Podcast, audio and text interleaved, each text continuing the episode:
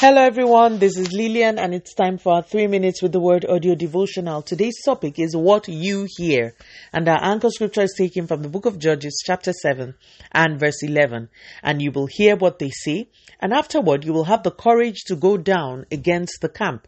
Then he went down with Purah his servant to the outposts of the army that was in the camp. A few days ago we shared an episode about how fear is a highly contagious virus that we should flee from at all costs. Today, I want to share on courage and faith. In our scripture, God had asked Gideon to go and fight a battle. The Lord knew that Gideon was still harboring some fears about the outcome of that battle, so he asked Gideon to go to the enemy's camp a night before the battle. Now listen to what God said. He said, Go down.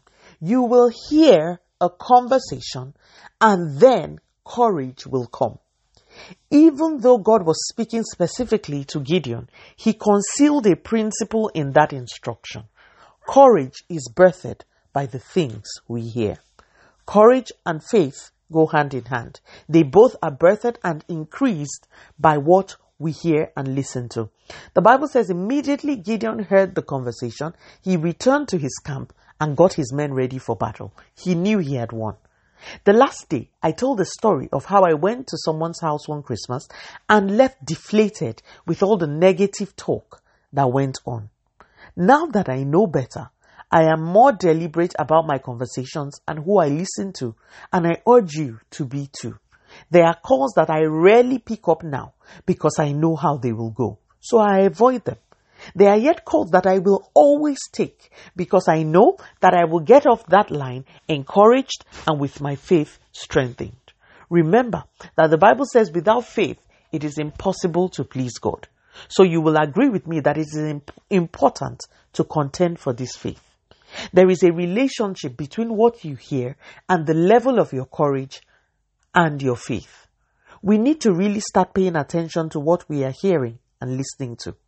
My only biological sister was very, very ill um, sometime one or two years ago. She shared with me that in her deepest, darkest moments, when she was deeply in pain and almost dying, the conversations she had with people who didn't believe in God began playing in her head. At those times when she needed faith the most, conversations with people who continually denied the existence of God came back to her. Thank God for God's mercy. He was able to pull her out of the trap of the enemy. But please, let's be careful. Let's be deliberate about what we are listening to. Everything you hear is either feeding your faith and your courage or feeding your fear. Let's be deliberate about what we listen to, who we listen to, and, and all of that. And God will help us in Jesus' name. Let us pray. Father, in the name of Jesus, thank you so much for your word. Please receive all the glory, Almighty God. In Jesus' mighty name, we have prayed. Speak to you again soon. If you are blessed, please drop me a line on audio devotional at yahoo.com or on our website at www.3minutesaudiodevotional.com. You could also follow us on Facebook, Instagram, YouTube, and Twitter at 3 Minutes Audio Devotional.